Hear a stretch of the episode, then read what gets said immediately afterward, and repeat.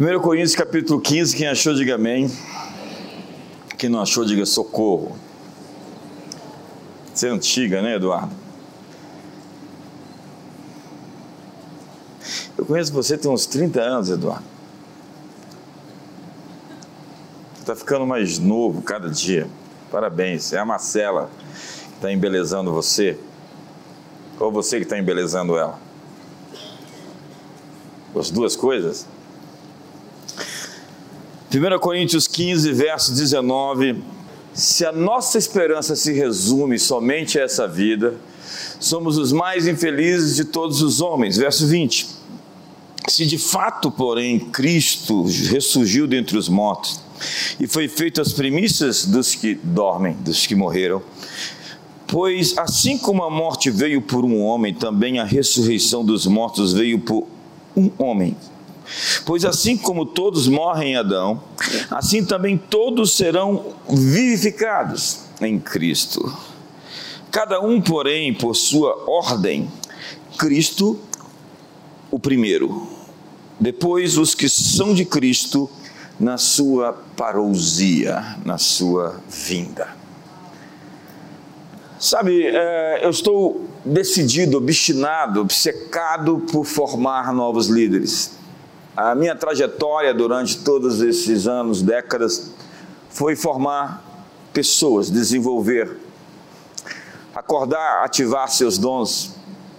E nós criamos uma certa safra, uma turma de gente que foi equipada e foi comissionada. Muitos estão aqui, mas muitos estão em algum outro lugar que foram então enviados, desenvolvendo o seu chamado, a sua vocação, o seu ministério.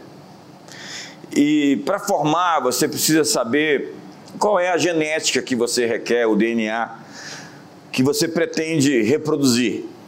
Primeiro é que nós reproduzimos quem somos.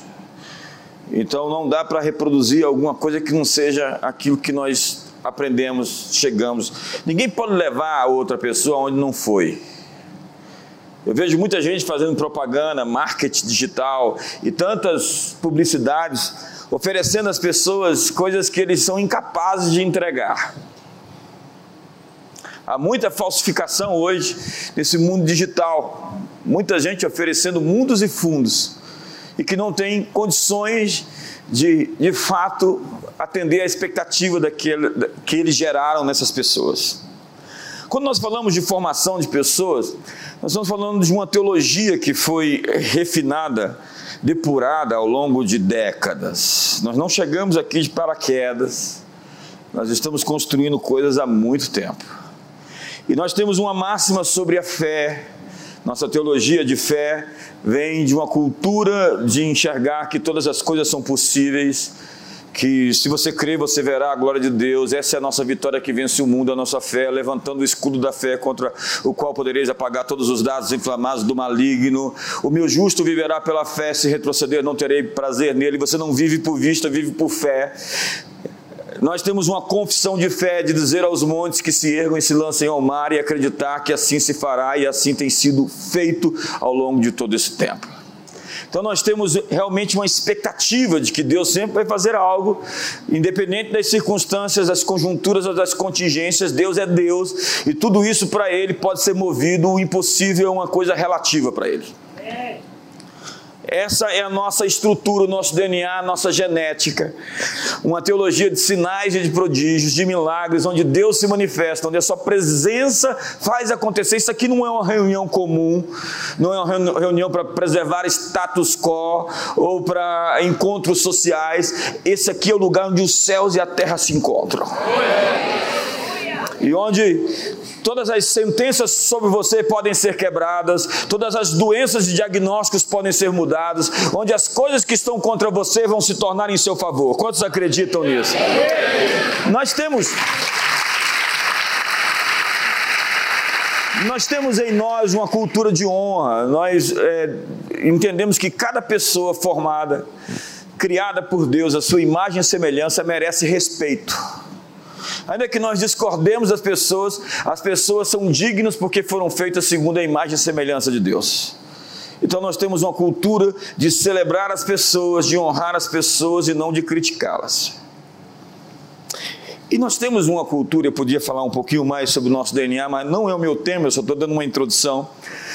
Acerca das coisas por vir, do futuro, nós temos uma cultura de esperança e não de medo. Por que digo isso? Porque uma certa escatologia, que é a doutrina dos últimos dias, a doutrina do fim dos tempos, que nos deixa assustados, assombrados, e nós ficamos pensando que as coisas vão de mal a pior. Mas acredite, ainda que as coisas tenham que piorar um pouco para depois melhorar, elas vão melhorar. Quantos estão comigo aqui?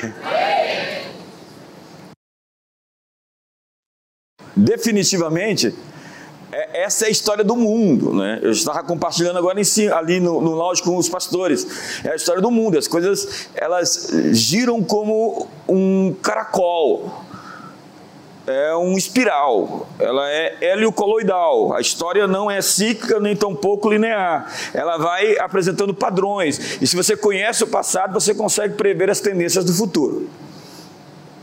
Então a nossa mensagem é esperança e não o medo.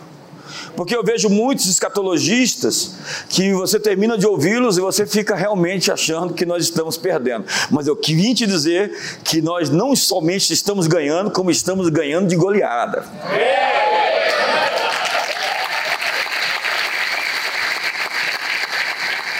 Não, há, não é que não haja tempos difíceis, porque por importa disso, Atos capítulo 14, que por meio de muitas tribulações entremos no reino de Deus.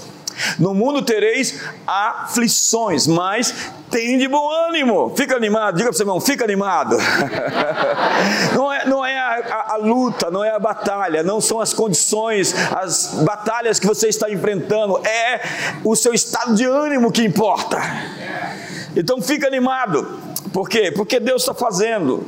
E se ainda não ter, isso ainda não aconteceu, é porque não terminou.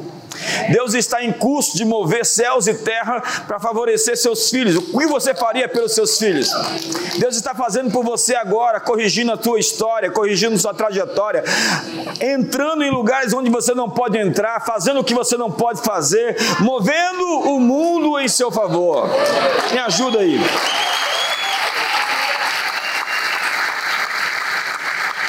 Mas para, e agora depois dessa introdução eu começo a apresentar minha mensagem, para proclamar todo o conselho de Deus, eu digo todo o conselho de Deus porque tem muitos de nós que pregam uma parte do Evangelho. É, foi a Amy Sippel McPherson, que eu tenho um grande respeito por ela, apesar de na sua biografia ter cometido erros, a igreja quadrangular, Jesus salva, Jesus cura, Jesus batiza com o Espírito Santo, Jesus voltará ao Evangelho quadrangular, que sistematizou o Evangelho dentro desses quatro pontos. Ela dizia: Eu só sou a menina que abre a porta para ele entrar. E acredite, ela abriu a porta. Mas para falar do conselho de Deus, porque nós temos pessoas que têm ênfases, ministérios específicos de cura. É incrível como pessoas têm um dom especial de libertação. Outras pessoas pregam de maneira magistral sobre finanças, sobre dinheiro. Outras pessoas ensinam sobre discipulado. Há vários dons, diz a Bíblia, o Espírito é o mesmo, mas há diversas manifestações. E nós temos que honrar essa diversidade de Deus. Contudo, nós temos que ver o Evangelho de uma maneira integral, completa. Temos que ter um overview, uma visão panorâmica e não ter uma visão míope e pequena e restrita aos vieses e às viseiras teológicas que nós adquirimos. Por exemplo, eu tenho ouvido pessoas dizer: pregue somente a cruz. Eu não posso pegar somente a cruz. Eu tenho que pregar a partir da cruz. Não existe evangelho sem cruz. Não existe fé sem cruz. Não existe salvação sem cruz. Não existe trono sem cruz. Mas a cruz é somente o início de algo. Aquela sexta-feira começou e deu continuidade a um domingo pela manhã. Eu tenho que falar da ressurreição que aconteceu no domingo de manhã. E eu tenho que falar da ascensão quando ele subiu aos céus. E eu tenho que falar do Pentecostes quando o Espírito Santo veio. E eu tenho que falar da glorificação dos santos. E eu tenho que falar da parousia do seu retorno. Eu tenho que pregar o evangelho completo. E eu tenho que pregar o evangelho dentro dos evangelhos. Porque não existe de fato evangelho sem cruz, mas muitos terminaram nessa sexta-feira à tarde, quando existe um domingo pela manhã. Ei, a mensagem da cruz tem um domingo de manhã. E boa parte da igreja ainda está na estrada de Emaús, com as notícias de sexta-feira. Mas nosso evangelho tem uma pedra rolada, um sepulcro vazio, um corpo desapareceu. Ei, eu sou um estudioso sobre história e constatou-se durante milênios, durante séculos, que na história um corpo sumiu. Isso é um fato. Aquele sepulcro se abriu. Inventaram diversas histórias de que os discípulos roubaram o corpo, ou que Jesus não tinha morrido de fato na cruz, ele foi enterrado vivo. Inventaram até que ele se casou com Maria Madalena, e o James Cameron até achou os túmulos de Jesus com Maria Madalena e seus filhos, e o Código da Vinci, e o, e o Dan Brown até fez toda a genealogia de Jesus até os cruzados e até os nossos dias. É gente muito imaginativa, muito criativa e muito endemoniada a propósito.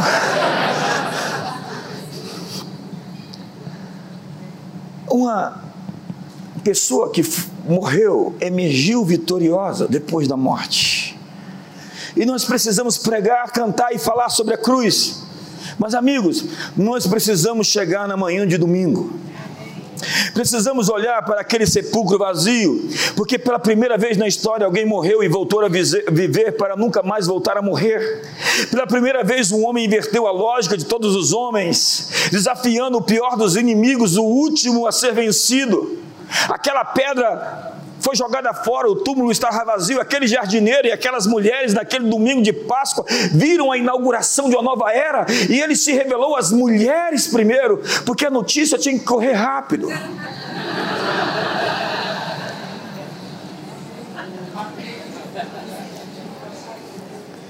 E se não existia nenhuma apóstola entre as doze, entre os doze, elas agora estavam anunciando aos apóstolos: Ei, vocês estão procurando ele, ele ressuscitou.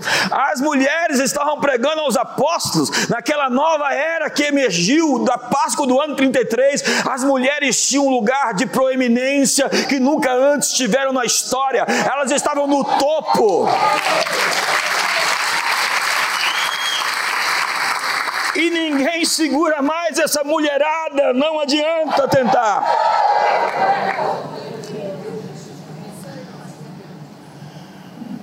E eu tenho que fazer também o dever de casa, que daqui a pouco eu vou encontrar as três.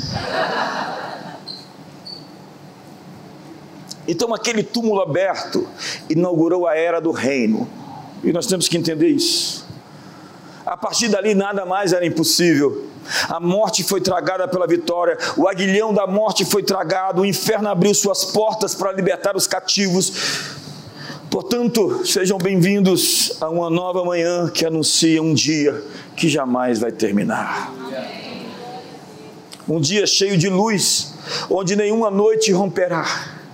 Um dia onde o sol da justiça brilhará para sempre e já não haverá mais dor nem morte. Deus enxugará dos olhos toda lágrima, porque nós somos o povo da cruz, mas somos o povo da ressurreição e somos o povo sem medo da morte.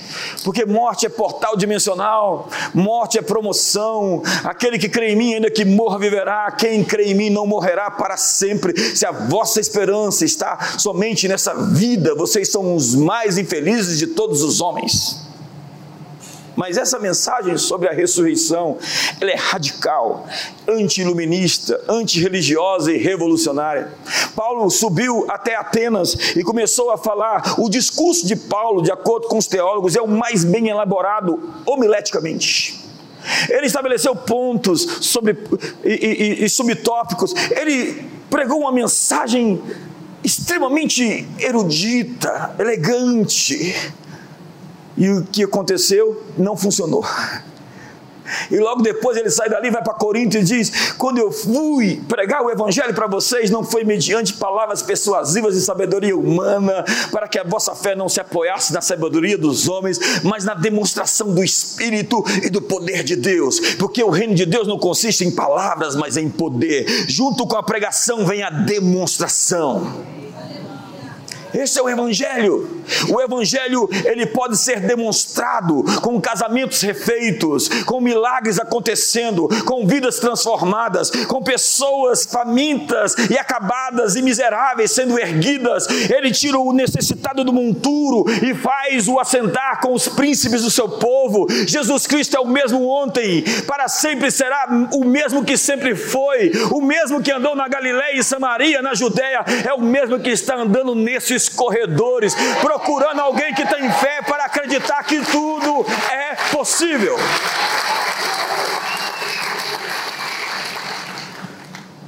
Então, Paulo, quando fala de ressurreição, aos estoicos e os epicureus, os filósofos, que queriam discutir com ele, ele fala a quem, a quem Deus ressuscitou dentre os mortos. Ao usar a palavra ressurreição, ele foi impedido de continuar seu sermão, sua mensagem. Ele diz: Não, de outra sorte te ouviremos. Essa mensagem era intragável, era difícil demais de ser abraçada. Diz que na ópera Salomé, de Oscar Wilde, alguém chega para Herodes, Herodes e diz: O soldado, Senhor, o túmulo se abriu e o carpinteiro sumiu. O carpinteiro ressuscitou dentre os mortos. E o Herodes diz: Como? Como ele ressuscitou? Ele não pode fazer isso. Como ele sumiu, foi embora?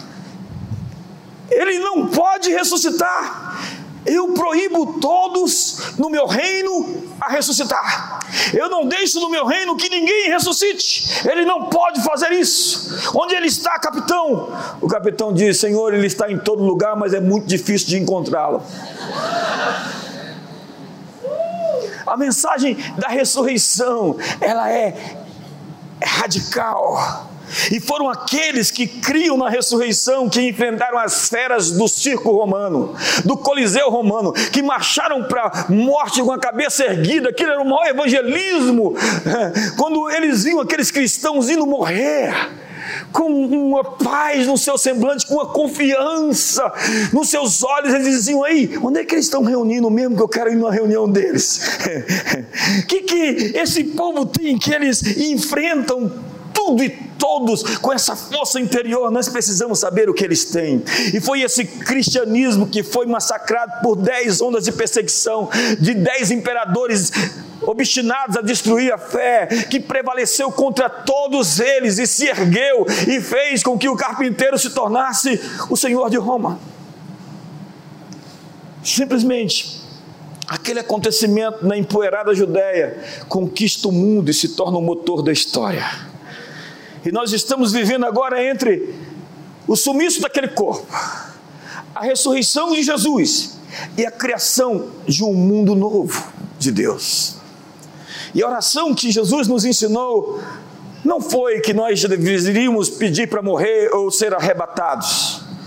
Ele pediu para que os céus viessem à terra. Ele disse: quando vocês forem orar, orem assim: venha o teu reino faça-se aqui na terra como no céu. O reino de Deus remete à imagem de um rei que estabelece o seu reino e sujeita todos os inimigos possíveis. É a teologia de uma nova criação, onde todo poder, toda autoridade em todo o universo deve se sujeitar ao Messias. Então, aquilo que aconteceu com Jesus naquela Páscoa, antecederá aquilo que vai acontecer em todo o cosmos como o texto que eu li, aquilo que aconteceu com Jesus, a sua ressurreição, é aquilo que vai acontecer no cemitério da Boa Esperança aqui, e em todos os cemitérios, quando aqueles sepulcros se abrirem, quando o mar dar os seus mortos, quando aqueles que foram queimados e cremados terá o seu DNA reconhecido, e onde estiverem as partículas que foram queimadas vão se ajuntar e se consolidar no novo corpo, e dependendo se essa pessoa foi salva, ela será glorificada e ressuscitará com a nova formação atômica, molecular, sei lá o que será. Mas eu vou tentar mostrar para você. A morte foi vencida pela ressurreição. Então, a entropia, o caos, a segunda lei da termodinâmica, quando as coisas se desconcertam, se desfazem, envelhecem, se deformam, a dissolução serão transformadas. Então, João diz: Eu vi no alto monte a nova Jerusalém descendo do céu ela desce do céu. E o que o Pai, o Pai Celestial fez com Jesus na Páscoa, Ele também fará por todos aqueles que estão nele, em Cristo e em todo o cosmos. Então o céu é a minha origem e a terra é o meu domínio. Então vem Filipenses. Paulo escreve a Macedônia. É muito importante entender a geografia de cada carta a quem que Paulo está falando e por que está dizendo o que está dizendo. Ele diz: a nossa pátria está nos céus. Ele não está dizendo que você não é de Filipos. Ele está dizendo que você tem uma outra pátria nos céus. Você que é de Filipos, você é cidadão romano, ok? Então, porque você vive numa cidade-estado romana, você nasce em Filipos, você nasce romano. Assim como você nasceu em Brasília e você é celestial. Você nasceu em Brasília, mas tem cidadania do céu. Então ele está dizendo: de onde aguardamos o Salvador, o Senhor Jesus Cristo. Agora entenda o contexto: o qual transformará o nosso corpo de humilhação para ser igual ao corpo da sua glória, segundo a eficácia do poder que ele tem de até subordinar a si todas as coisas. Ele está dizendo que o nosso corpo será transformado. Filipos era uma cidade-estado colonizadora, porque os romanos não enviavam somente apóstolos, assim como os gregos faziam antes deles. Eles colocavam cidades para reproduzir seu modelo cultural onde chegavam. Era isso que era Chilo, onde nós fomos em Israel. Uma cidade que expandia a cultura, os valores daquilo que era o governo de Deus para todas as doze tribos de Israel. Então eles plantaram as Decápolis, colocaram Cesareia Marítima, Cesareia de Filipe e colocaram Tiberíades para reproduzir o modelo cultural de Roma onde chegassem. E Filipos era uma dessas cidades que era um ambiente de colonização cultural. Os gregos e os romanos depois eram colonizadores culturais. E eles tinham o objetivo de estender a cultura de Roma às outras cidades e de abrigar cidadãos romanos longe de casa. O que Paulo está dizendo é que os filipenses eram romanos, mas eles não tinham que ir para Roma para ser romanos. E os cristãos de Filipos, embora fossem da terra, eles não tinham que ir para o céu para ser cidadãos celestiais. Você pegou? Pergunta, irmão, você pegou? Isso é muito importante. Veja, Agora, a maneira como Paulo fala sobre Jesus, Paulo é, é incrivelmente ungido e ele vai falar para os cidadãos de Filipos. E, e, leia essa carta de novo quando você chegar em casa. É, é lá que ele vai dizer: os, da casa de César vos saúdam. Ei, vocês não sabem, o carpinteiro tem gente agora dentro da casa de César. É! Vocês não sabem, a guarda pretoriana ouviu o evangelho. Quem é a guarda pretoriana mesmo? Serão a elite é, da formação do exército e também os senadores, aqueles que se assentarão nos altos cargos do governo. E todo mundo estava apostando que qualquer hora o imperador, a sua esposa e todos os reinos iriam se dobrar diante do carpinteiro. Veja o que estava acontecendo. Ele fala sobre Jesus como Salvador, Senhor e Rei. Esses eram títulos dados a Tibérios, esses títulos eram dados a Nero, esses títulos eram. Essa era a grande confusão, porque os cristãos chamavam Jesus pelos títulos imperiais. Ele era chamado de Curios, e só dizia que existia um Curios, não existia outro Senhor, não existia César, César não era Senhor, Jesus era o verdadeiro César. E ele diz: nossa pátria está nos céus, que significa apesar de em Cristo sermos celestiais, ele virá dos céus para transformar nosso corpo mortal em um corpo glorificado, em um corpo de glória. Ele não virá destruir nossos corpos, ele não virá simplesmente acabar com o planeta Terra, como alguns acreditam, com espaço, tempo e matéria. Não, ele irá revestir tudo com incorruptibilidade. E não, então nós teremos todos uma fisicalidade imortal e incorruptível. E eu vou ler o texto sobre isso não mais sujeito a doenças, não mais sujeitos à deteriorização, não mais sujeito ao envelhecimento, não mais sujeito à morte. Então vem o texto que eu quero ler com você. Isso afirma, irmãos, que a carne e o sangue não podem herdar o reino de Deus, nem a corrupção herdar a incorrupção. E eis que vos digo um mistério: nem todos morreremos, dormiremos, mas transformados seremos todos. No momento, no abrir e fechar dos olhos. Vamos lá, pisca aí. Aconteceu. Vamos lá, pisca de novo. É nesse tempo, irmão. Então fica vigiando aí para você não ficar batido e passar a sua hora ao ressoar da última trombeta.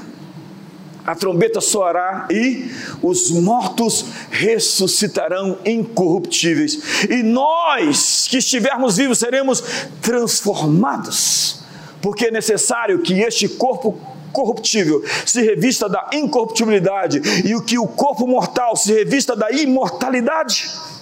E quando esse corpo corruptível se revestir da incorruptibilidade e o que é mortal se revestir da imortalidade, então se cumprirá a palavra que está escrita: tragada foi a morte pela vitória. Onde está a morte? Tua vitória.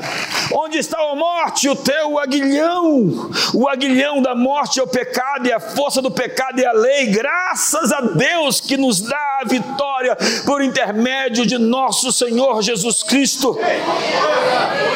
Portanto, meus amados irmãos, sede firmes e inabaláveis e sempre abundantes na obra do Senhor, sabendo que no Senhor o vosso trabalho não é vão. A nova criação é a continuação da criação presente, que Deus será tudo em todos, ou tudo em todas as coisas. E por meio dele, todas as coisas voltarão à perfeição. Nosso destino final, então, não será totalmente espiritual ou não material. Diferente dos evangelhos gnósticos de Hag Hamadi, Nag Hammadi, que foram encontrados no Egito, de São Tomé, de São Judas, que preconizam um mundo material mau, um evangelho gnosticista, que muitos cristãos abraçaram. O verdadeiro evangelho descreve o mundo físico como um, como um mundo que está em processo de redenção, de transformação onde um rei está estabelecendo o seu reino e sujeitando seus inimigos. Como diz Isaías 32, um rei reinará com justiça e em retidão governarão os filhos do rei. E a versão de Apocalipse capítulo 5, verso 10, que diz: E para o nosso Deus os fizesse reino e sacerdotes, e reinarão sobre os céus. Ah, perdão, sobre a terra.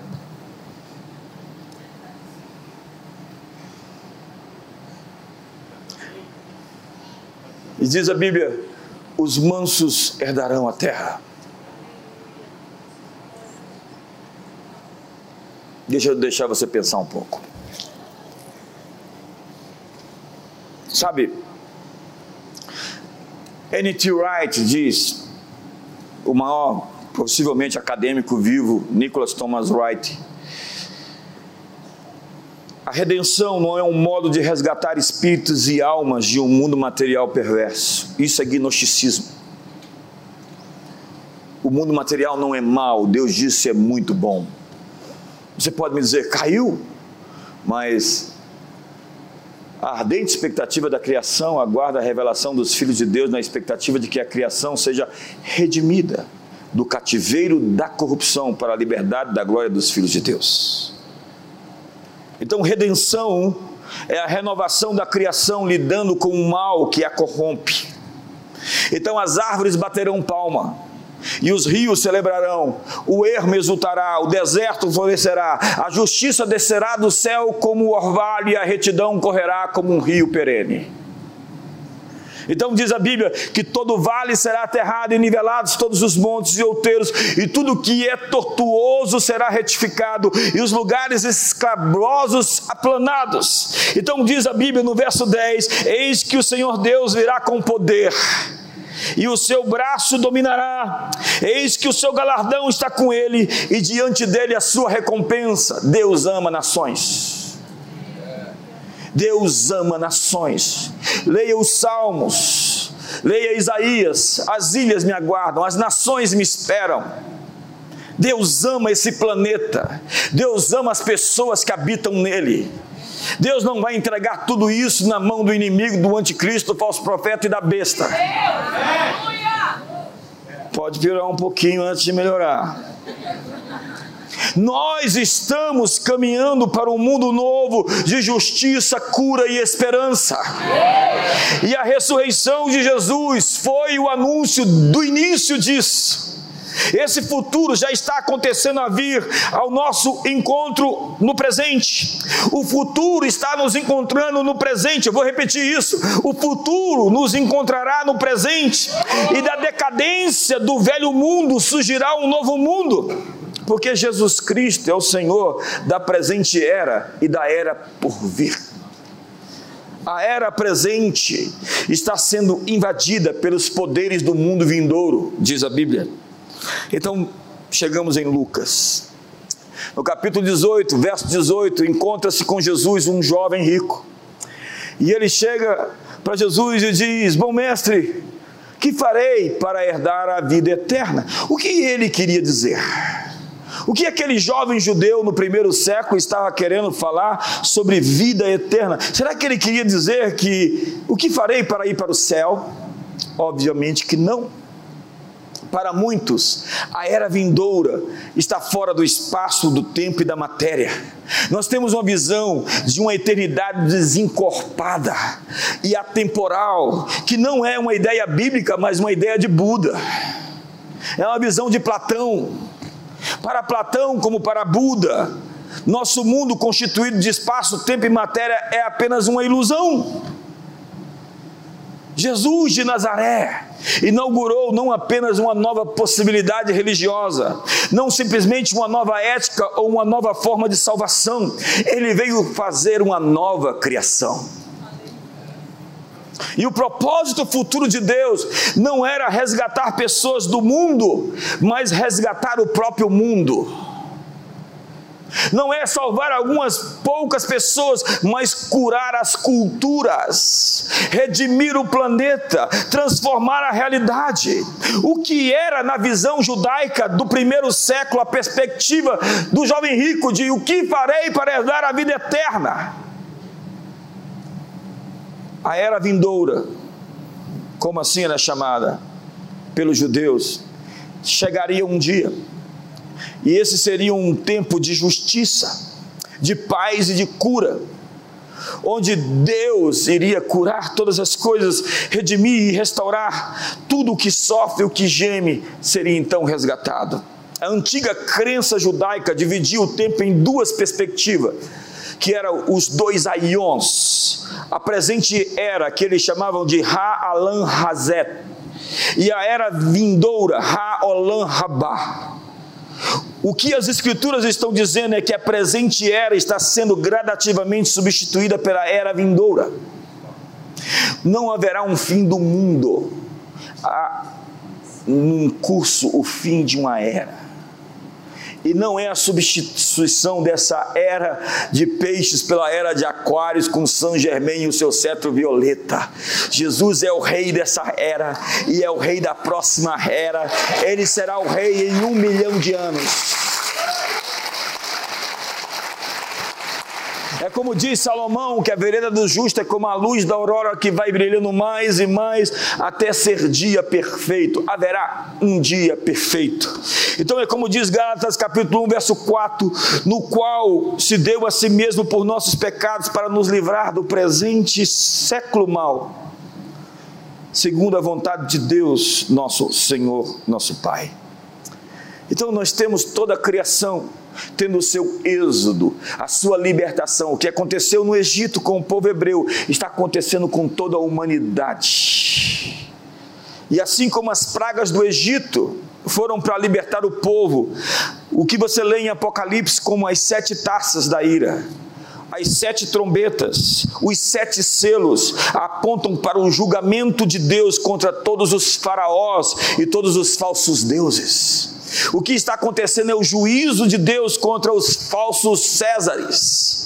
Jesus anunciava que um mundo totalmente novo estava nascendo e ele ensinava as pessoas como viver nesse mundo. Deus amou o mundo de tal maneira que deu o seu único filho para que todo aquele que nele crê tenha a vida da era vindoura.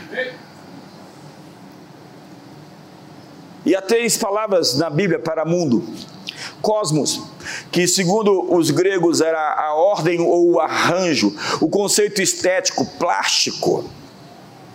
Essa coisa do rótulo, daquilo que aparece por fora, como se organiza as coisas. Esse cosmos, diz a Bíblia, jaz no maligno. Jesus disse: Meu reino não é desse cosmos, não é desse mundo. O que ele está dizendo? A ordem levantada pelos Césares, por Herodes, por Pilatos, por Tibérios, não tem nada a ver com o que eu vim construir. O meu reino não é desse mundo.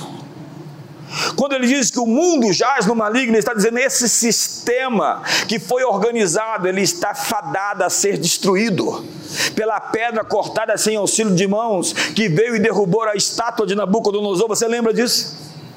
e ela foi enchendo toda a terra. O reino de Deus, ele aparece de forma pequena e vai crescendo como um fermento que vai levedando a massa. O reino de Deus é uma coisa em crescimento, como um grão de mostarda que vai crescendo e vai se tornando um arbusto por onde as árvores vão se as aves vão se assentar debaixo das árvores. O reino de Deus está em processo de avanço, ainda que as trevas cobrem a terra, sobre nós está nascendo a glória do Senhor.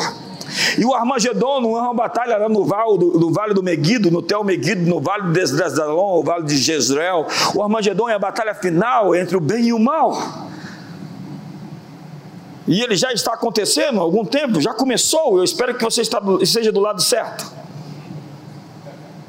A segunda palavra para mundo na Bíblia é a palavra oikumene, de onde fizeram a palavra eucumenica ou, ou, ou ecumenismo, que significa mundo dos homens. E a terceira palavra é a palavra aion, que significa século ou presente era. Não vos conformeis com a presente era. Aparece mundo, mas não é o cosmos, é o tempo, o momento, o espírito da época mas transformai-vos pela renovação da vossa mente para experimentar qual seja a boa, agradável e perfeita vontade de Deus. Então, não haverá um fim, de, um fim do mundo, haverá um fim de uma era. O jovem rico não estava perguntando a Jesus sobre como ir para o céu depois da morte. Ele queria herdar a vida da era vindoura, mas ele estava preso às posses da era presente. Os judeus esperavam um Messias que trouxesse paz e justiça. E diz a Bíblia que o aumento do seu governo será paz sem fim. E a expressão reino de Deus representa o governo de Deus tornando-se realidade na terra. Portanto, o reino de Deus não se trata das pessoas indo para o céu, trata-se do governo do céu vindo para a terra. Então, ir para o céu ou o céu vir a nós? Eis a questão, já dizia Hamlet.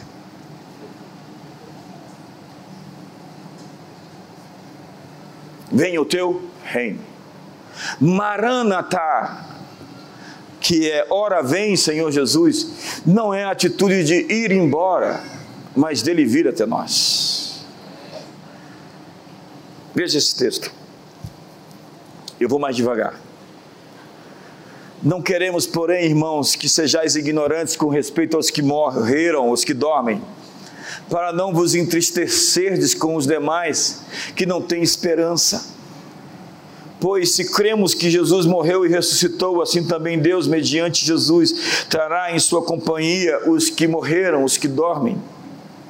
Ora, ainda vos declaramos por palavra do Senhor isso: nós, os vivos, os que ficamos até a parousia do Senhor, a volta, a vinda do Senhor, de modo algum precederemos os que dormem, os que morreram. Porquanto o Senhor mesmo, dada a sua palavra de ordem, ouvida a voz do arcanjo e ressoada a trombeta de Deus, descerá dos céus, e os mortos em Cristo ressuscitarão primeiro. Depois nós, os vivos, os que ficarmos, seremos arrebatados juntamente com eles entre as nuvens para o encontro do Senhor nos ares, e assim estaremos para sempre com o Senhor. Consolai-vos, pois, uns aos outros com essas palavras. Veja o, o cenário: os mortos serão ressuscitados e os cristãos vivos serão transformados. A expectativa futura dos novos céus e da nova terra não é nada de perto com a visão de Platão, de almas em êxtase ou espíritos desencarnados nos céus tocando uma harpa nas nuvens. Diz a Bíblia: o sétimo anjo tocou a trombeta. Vocês já viram a sétima trombeta, aquele vinil? Não? Nunca viram? Pois é, nada a ver e houve grandes vozes. O que é a sétima trombeta? A sétima trombeta anuncia o seguinte: o reino do mundo se tornou de nosso Senhor e do seu Cristo, e ele reinará pelos séculos dos séculos.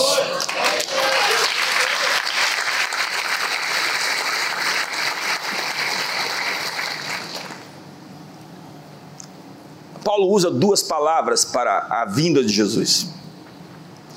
A primeira delas é paronte. Vamos lá? Estou ensinando todo mundo a pronunciar a palavra grega errada. É assim que se escreve, não sei se se pronuncia assim. Eu também imagino se eu falasse grego fluente, seria impossível.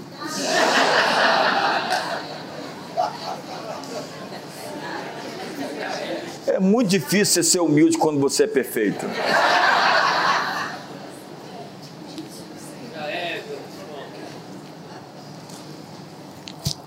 E eu ainda nem estou glorificado. A palavra significa manifestação. Paulo não diz que um dia estaremos com Ele, que nós já temos a vida dele. Essa é a nova vida invisível ao mundo que irromperá em plena realidade e visibilidade corpórea.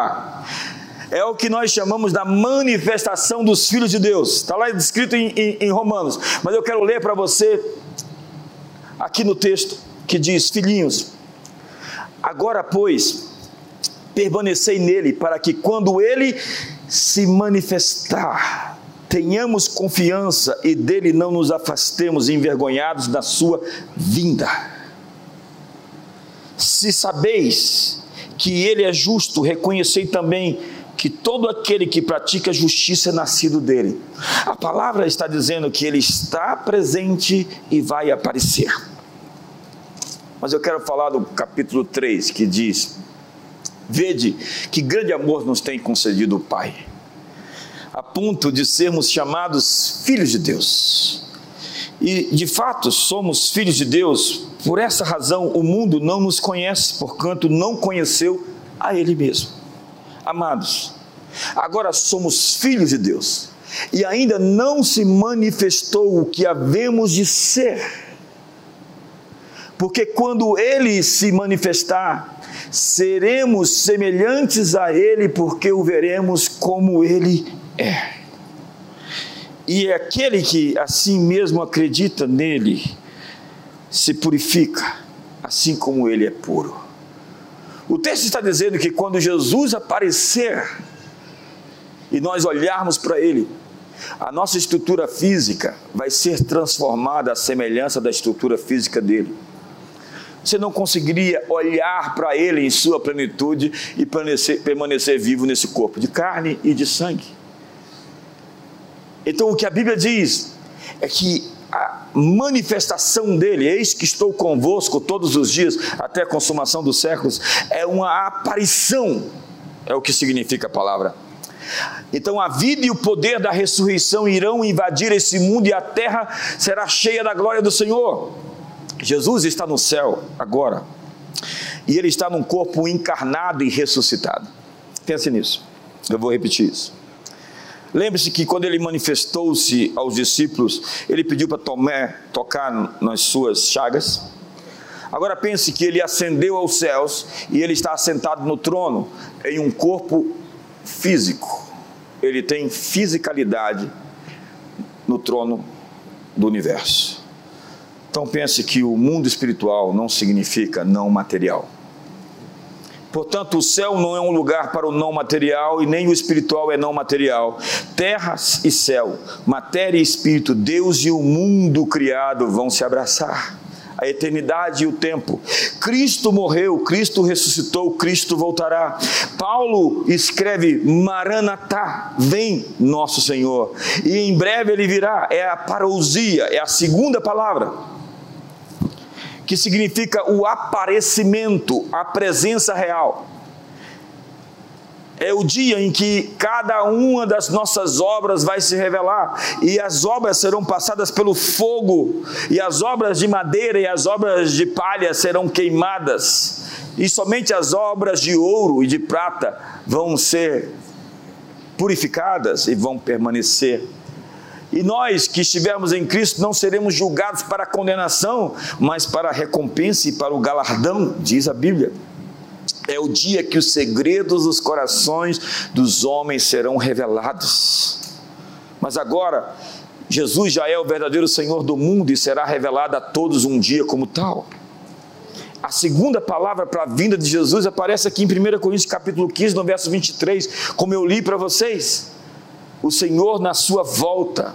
O que, que é a parousia, essa palavra vinda? Quando o imperador chegava à colônia, o imperador visitava uma província. Os habitantes deveriam sair da cidade a fim de encontrá-lo a uma certa distância. E seria uma saudação honrosa fora dos portões da cidade, a fim de acompanhá-lo para dentro do domínio. Eles recebiam o imperador fora da cidade e entravam para dentro da cidade. E mais uma vez, ser cidadão de Filipos, nesse caso, não seria esperar que o imperador viesse a Filipos e levasse todos os habitantes de Filipos para Roma. Não, essa não era a ideia. A ideia era outra. A ideia era que os inimigos que resistissem ainda fossem submetidos e todas as coisas fossem colocadas por estrado dos seus pés. Então, a palavra vinda de Jesus significa, no discurso não cristão daquela época, a presença misteriosa de um Deus manifestando o seu poder de cura. Essa presença sobrenatural e poderosa era chamada de parousia. Parousia era vista como um rei ou um imperador vindo a uma colônia, a uma província em sua jurisdição. Então a palavra parousia significa presença real. É isso. Jesus nos ensinou a anunciar. Quando vocês pregarem, diga que o reino do anticristo está chegando e vai colocar meia, meia, meia na testa de vocês. Não? Não? Anunciar que o reino de Deus está? É isso. Essa é a mensagem. Diga que o reino de Deus está? Próximo. Está? Próximo. E o próximo é que está vindo, já chegou, já está aqui. O próximo é que está pertinho, está ao alcance. A palavra que o reino de Deus está próximo, quando você vê além do vernáculo, diz: o rei está na cidade, ele está próximo. Ele não está longe, o seu governo está aqui. E ele não é comida nem bebida, mas justiça, alegria e paz. Nós deixamos de anunciar o reino de Deus para anunciar o reino do anticristo. Nós deixamos de anunciar, é, de ser a luz do mundo para ser a luz da igreja, de ser o sal da terra para ser o sal do céu. Nós modificamos a mensagem e é por isso que nós ficamos como uma subcultura sem poder dentro dos nossos guetos eclesiásticos. Ao invés de ocupar a cultura, ao invés de entrar nos montes, ao invés de influenciar a sociedade com os valores do Evangelho, nós estamos esperando o mundo terminar. Sinto dizer que é por isso que nós somos inoperantes, fracos e estamos sendo dominados pelo joio.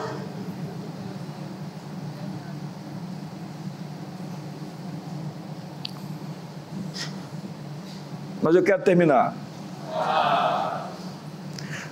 Quantos querem ficar comigo até meia-noite? Você é novo aqui, né?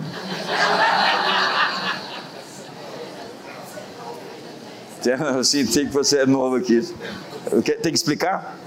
Tem que explicar? Então vou explicar para você. Fica você que eu vou terminar nove e meia, tenho que ir embora. Pode ficar aí, a gente pode ficar até uma da manhã, a gente deixa aqui aberto para você. Você conhece o texto de Mateus 28, obviamente. Ele trata da grande comissão. E o que é a grande comissão? A grande comissão é alimentar os pobres. Eu fico, eu fico quase que possesso de demônios quando alguém vê a gente fazendo obras, obras sociais e diz: Este é o verdadeiro evangelho. Não, o verdadeiro evangelho não é dar comida para as pessoas. Nós não deveríamos somente dar comida, nós temos que criar um ecossistema para que as pessoas produzam sua própria comida e tenham dignidade e vivam com grandeza. É, o verdadeiro evangelho não é alimentar os pobres. Obviamente que nós somos favorecidos e nós vamos deixar ninguém passar fome. Nós não vamos deixar ninguém, nós vamos acabar com a fome. Quantos querem acabar com a fome? Fazendo das pessoas improdutivas produtivas. Criando maneiras de que as pessoas tenham, sejam assistidas de maneira poderosa e tenham recursos.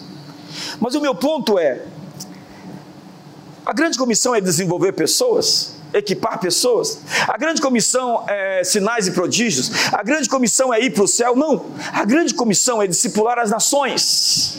Ide por todo mundo, fazer discípulos de todas as nações, batizando-os em nome do Pai, do Filho e do Espírito Santo, ensinando-os a guardar a todas as coisas que vos tenho ordenado, ensinando às nações os princípios e os valores do Evangelho. E agora aqui nós temos: Eis que estou convosco todos os dias até a consumação dos séculos. Jesus subiu aos céus, ok? Onde está Jesus? no trono.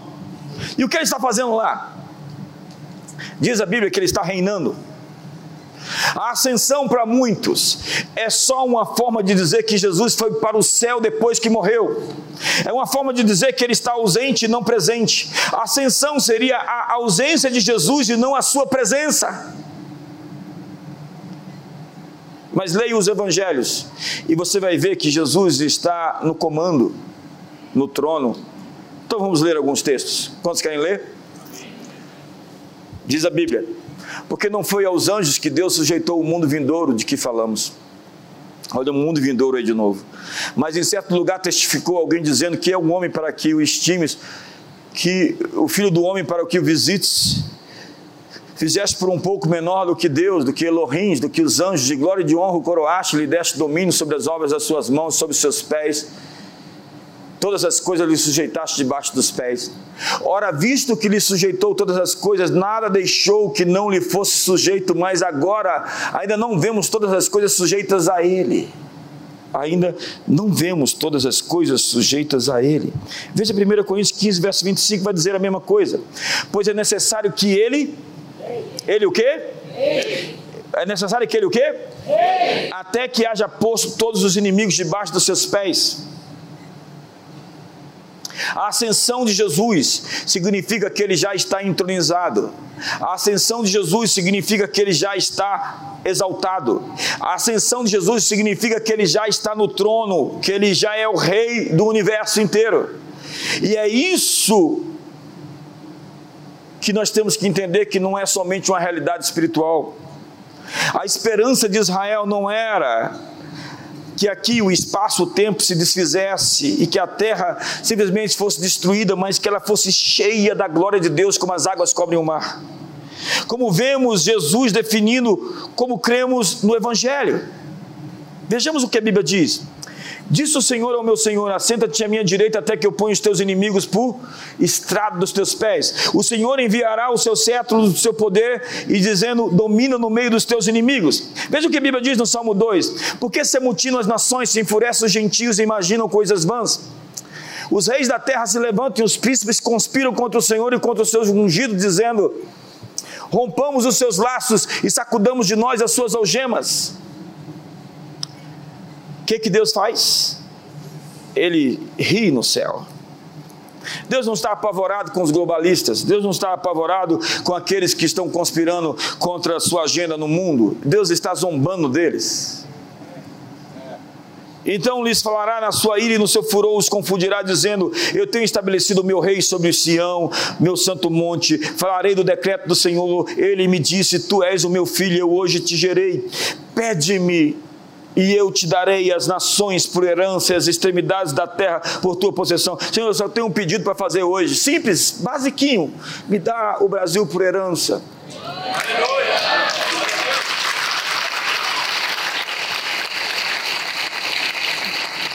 Sabe, tem textos que parece que não estão na Bíblia.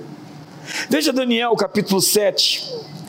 Eu sei que eu estou pulando algumas coisas aqui, mas eu já estou encerrando. Eu quero entrar no momento de ministração, porque o poder de Deus vai vir batizar essa mensagem. E aquilo que está morto vai ressuscitar hoje. E os inimigos que estão lutando contra você vão se colocar no devido lugar debaixo dos seus pés. E as doenças vão ser curadas aqui essa noite. Onde nós pregamos, o Evangelho é demonstrado os sinais seguirão os que creem. A Bíblia diz que as evidências do reino seguem a mensagem do reino. Todas as vezes que nós pregarmos sobre o reino, o rei vai vir confirmar aquilo que nós dissermos. Então a opressão vai sair da sua vida. Você está tomando remédio controlado para dormir, pois você vai ser liberto dessas drogas, desses ansiolíticos, dessa depressão, dessa tristeza crônica. Você vai ser liberto de si mesmo, das suas angústias dos seus destemperos. O Espírito do Senhor está sobre mim, porque o Senhor me ungiu para pregar boas notícias aos quebrantados. Quantos estão quebrantados, querendo boa nova? Diga para você, irmão, tem uma boa notícia para você. Olha o verso 18 do capítulo 7. Mas os santos do Altíssimo receberão o quê?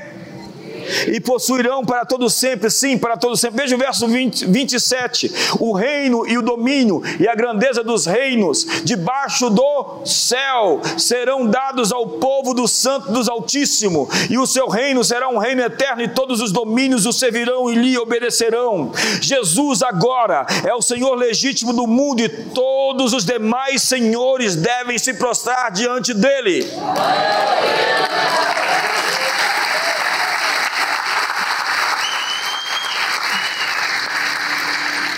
Então a miséria tem que se dobrar diante dele. Então a doença tem que se dobrar diante dele. Tede o mesmo sentimento que houve em Cristo Jesus, que sendo Deus, tendo a forma de Deus, não teve por usurpação ser igual a Deus, mas se humilhou, tomando a forma de servo, pelo que o Pai o exaltou sobremaneira e lhe deu um nome que está sobre todo nome, para que ao nome de Jesus se dobre todo joelho e toda língua confesse que Jesus Cristo é o Senhor.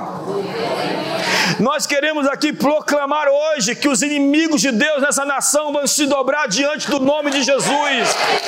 Eu quero declarar hoje aqui que os inimigos que lutam contra a sua família historicamente por gerações, com drogas, bebidas, prostituição, jogos de azar, com maldições que se repetem e se reproduzem. Eu quero dizer que o reino está aqui, ei, anuncie que o reino de Deus está perto. Ide, expulsai demônios, curai enfermos, limpai leprosos, ressuscitai os mortos. A mensagem do evangelho é a demonstração Eis que vos dei autoridade para pisar sobre serpentes e escorpiões, sobre todo o poder do inimigo, e nada absolutamente vos causará dano. Você recebeu autoridade.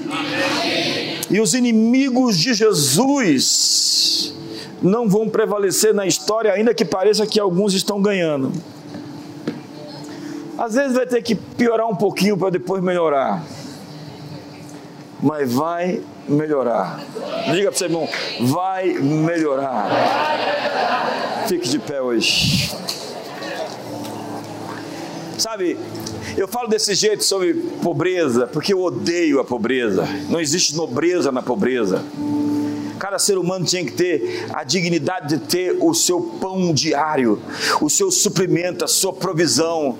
E nós temos um planeta rico de recursos. Nós temos 5 mil vezes mais energia solar do que precisamos. Uma hora de exposição solar abastece todas as nossas cidades por um ano. Nós não temos falta de água, nós somos o planeta água. O que nós temos é falta de acesso a uma água pura que pode ser purificada pela tecnologia que nós temos e que não chegou às mãos de todos todos. Não existe um planeta, como diz os marxistas culturais e os da teologia da libertação sangrando, Gaia está morrendo. Não.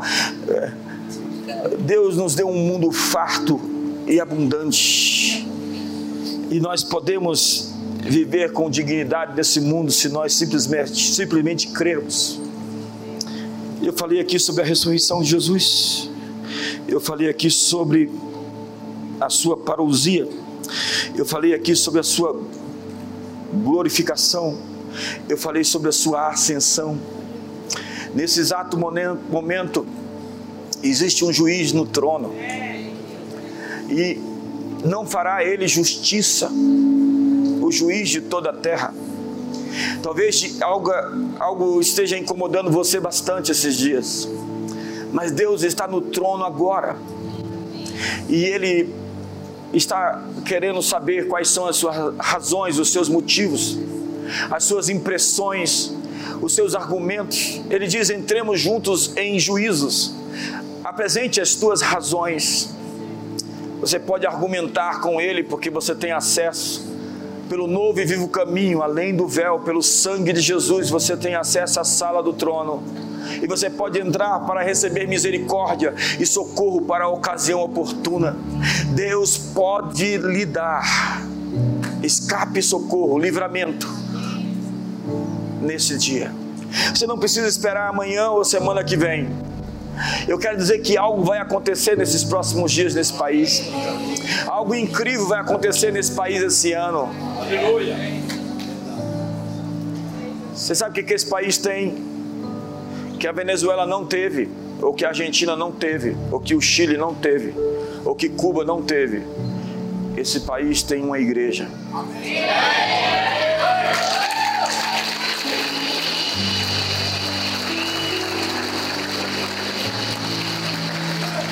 E se o meu povo, que se chama pelo meu nome, se humilhar, orar, me buscar, se converter dos seus maus caminhos, eu ouvirei dos céus e sararei a sua terra.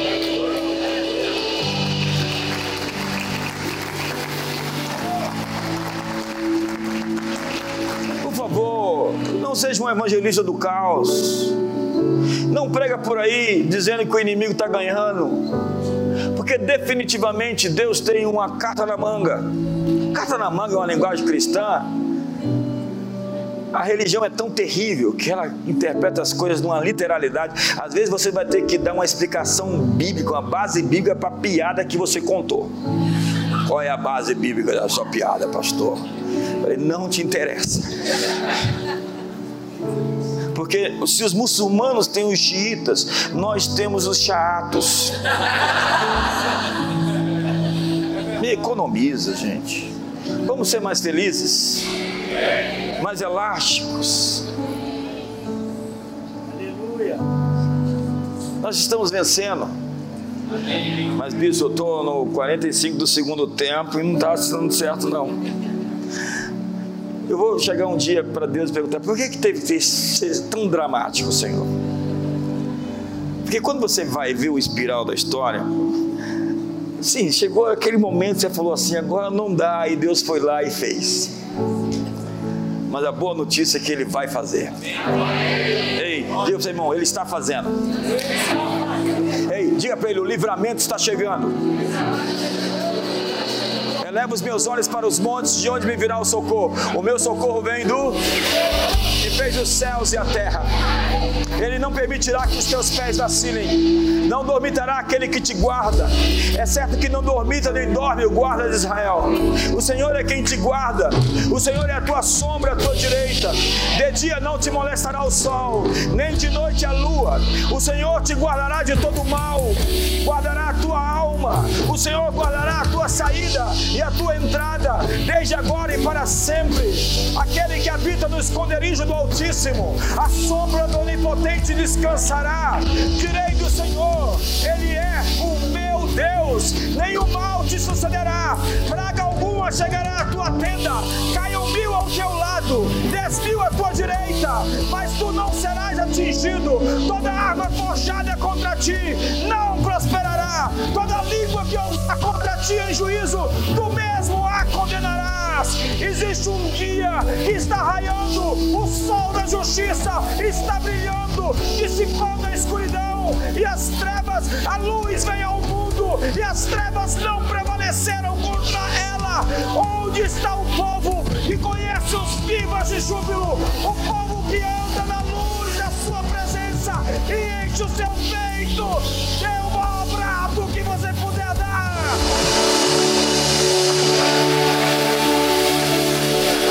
Eu quero mais cinco minutos de ministração. Feche seus olhos hoje. Eu quero dizer a você talvez está pensando em se divorciar. Você precisa ter um encontro com o senhorio de Jesus. Quem chama Jesus de Senhor perdeu o direito de se divorciar. Quem chama Jesus de Senhor perdeu o direito de negociar qualquer princípio, de mentir, de roubar, de se prostituir. Se eu chamo Jesus de Senhor, isso não é apelido. E a Bíblia diz: o Senhor conhece os que são seus. Aparte-se da iniquidade todo aquele que invoca o nome do Senhor. Moisés disse, Jesus disse que Moisés permitiu dar carta de divórcio por causa da dureza, por causa do orgulho dos vossos corações. É o orgulho que faz com que relacionamentos sejam quebrados. É o orgulho que destrói as amizades. É o orgulho que faz com que pessoas não tenham relacionamentos a longo prazo. O orgulho não tem amigos. E o orgulho acaba com os casamentos. Atropele seu ego e faça o que é certo. Mostre às pessoas que o casamento de um cristão é diferente do casamento das pessoas que não temem a Deus. Seja um testemunho de um casamento feliz, de renúncia, de sacrifício, de entrega e de serviço. Eu quero dizer a você que tem um diagnóstico de doença, que esse diagnóstico foi para a cruz hoje. Olhe para aquele homem crucificado e veja a sua doença nele. Sim, diz a Bíblia que ele carregou no madeiro as suas chagas, as suas dores, as suas patologias, e pelas suas feridas você foi sarado. Seja sarado agora. Câncer simplesmente desapareça. Seque-se até a raiz, toda célula, toda anomalia, disfunção, toda dor, Agora, em nome de Jesus, eu ordeno: dor saia desse corpo, seja curado automaticamente, instantaneamente, seja livre do teu mal, opressões, opressões, cargas, sobrecargas, angústias, pesadelos, assombros. Eu declaro hoje um círculo de fogo ao seu redor. A presença do Espírito Santo à sua volta, como nunca antes você experimentou. Eu libero milagres financeiros aqui hoje. O escape de dívidas. O endividado é um escravo e Deus não quer pessoas escravas. Deus quer filhos livres. Seja livre para emprestar e não tomar emprestado para ter o bastante para si e para os outros. Sim, para alimentar os famintos. E para mais que isso, ajudá-los a cultivar seu próprio pão.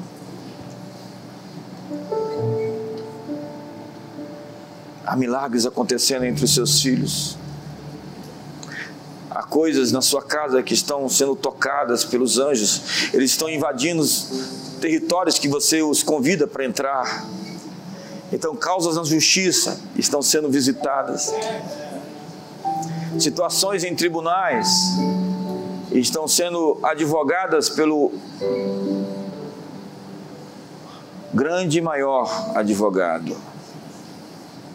Sim, o Senhor está te dizendo: Eu sou o teu defensor nessa causa e eu vou lutar por você.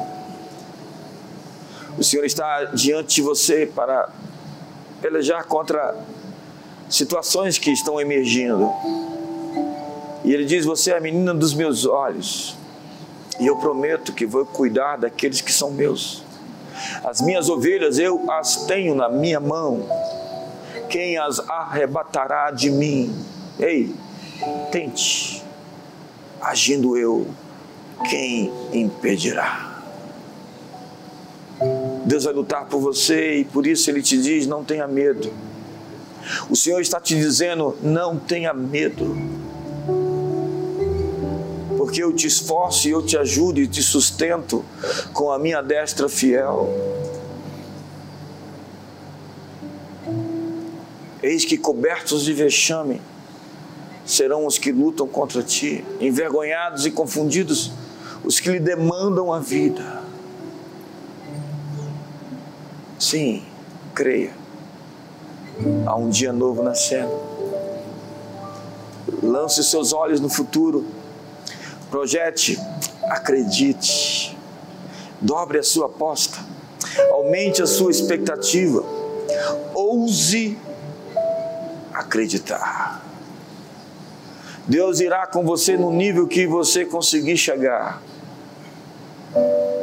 Sonhe, planeje, Deus está te dando anos de vida acrescentados. E está fortalecendo seus filhos, está tocando a sua descendência, está dizendo: não se preocupe com eles, bendito é o fruto do teu ventre. Simplesmente os mantenha diante de mim em oração, vou livrá-los todos e vou trazê-los até a mim. Eles são meus e sobre o Brasil nessa hora, eu declaro uma palavra de ordem. Brasil, quem conspira contra ti cairá diante de ti. Brasil, tu és uma terra iluminada, abençoada.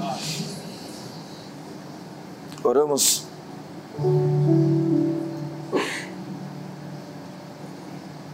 por instrução e sabedoria ao nosso presidente,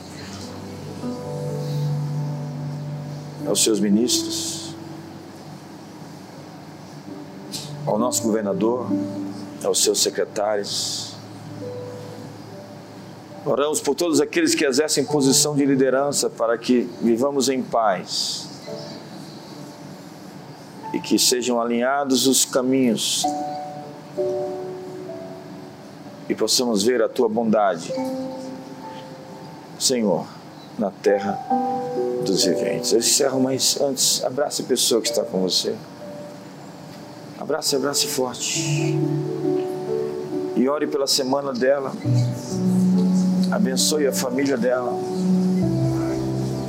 Libere palavras de destino sobre ela.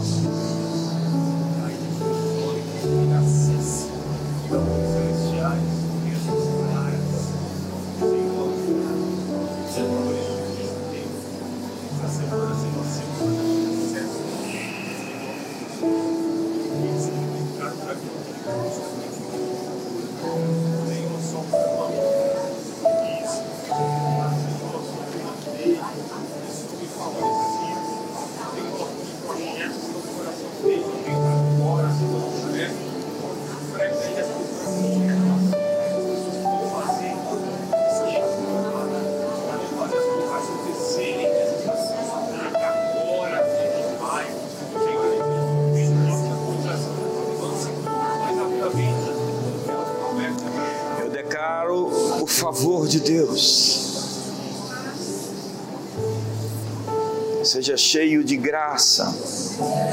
Deus vai te tratar melhor do que você merece. Porque você é da família.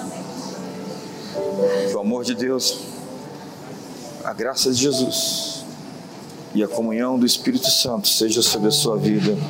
Uma ótima semana.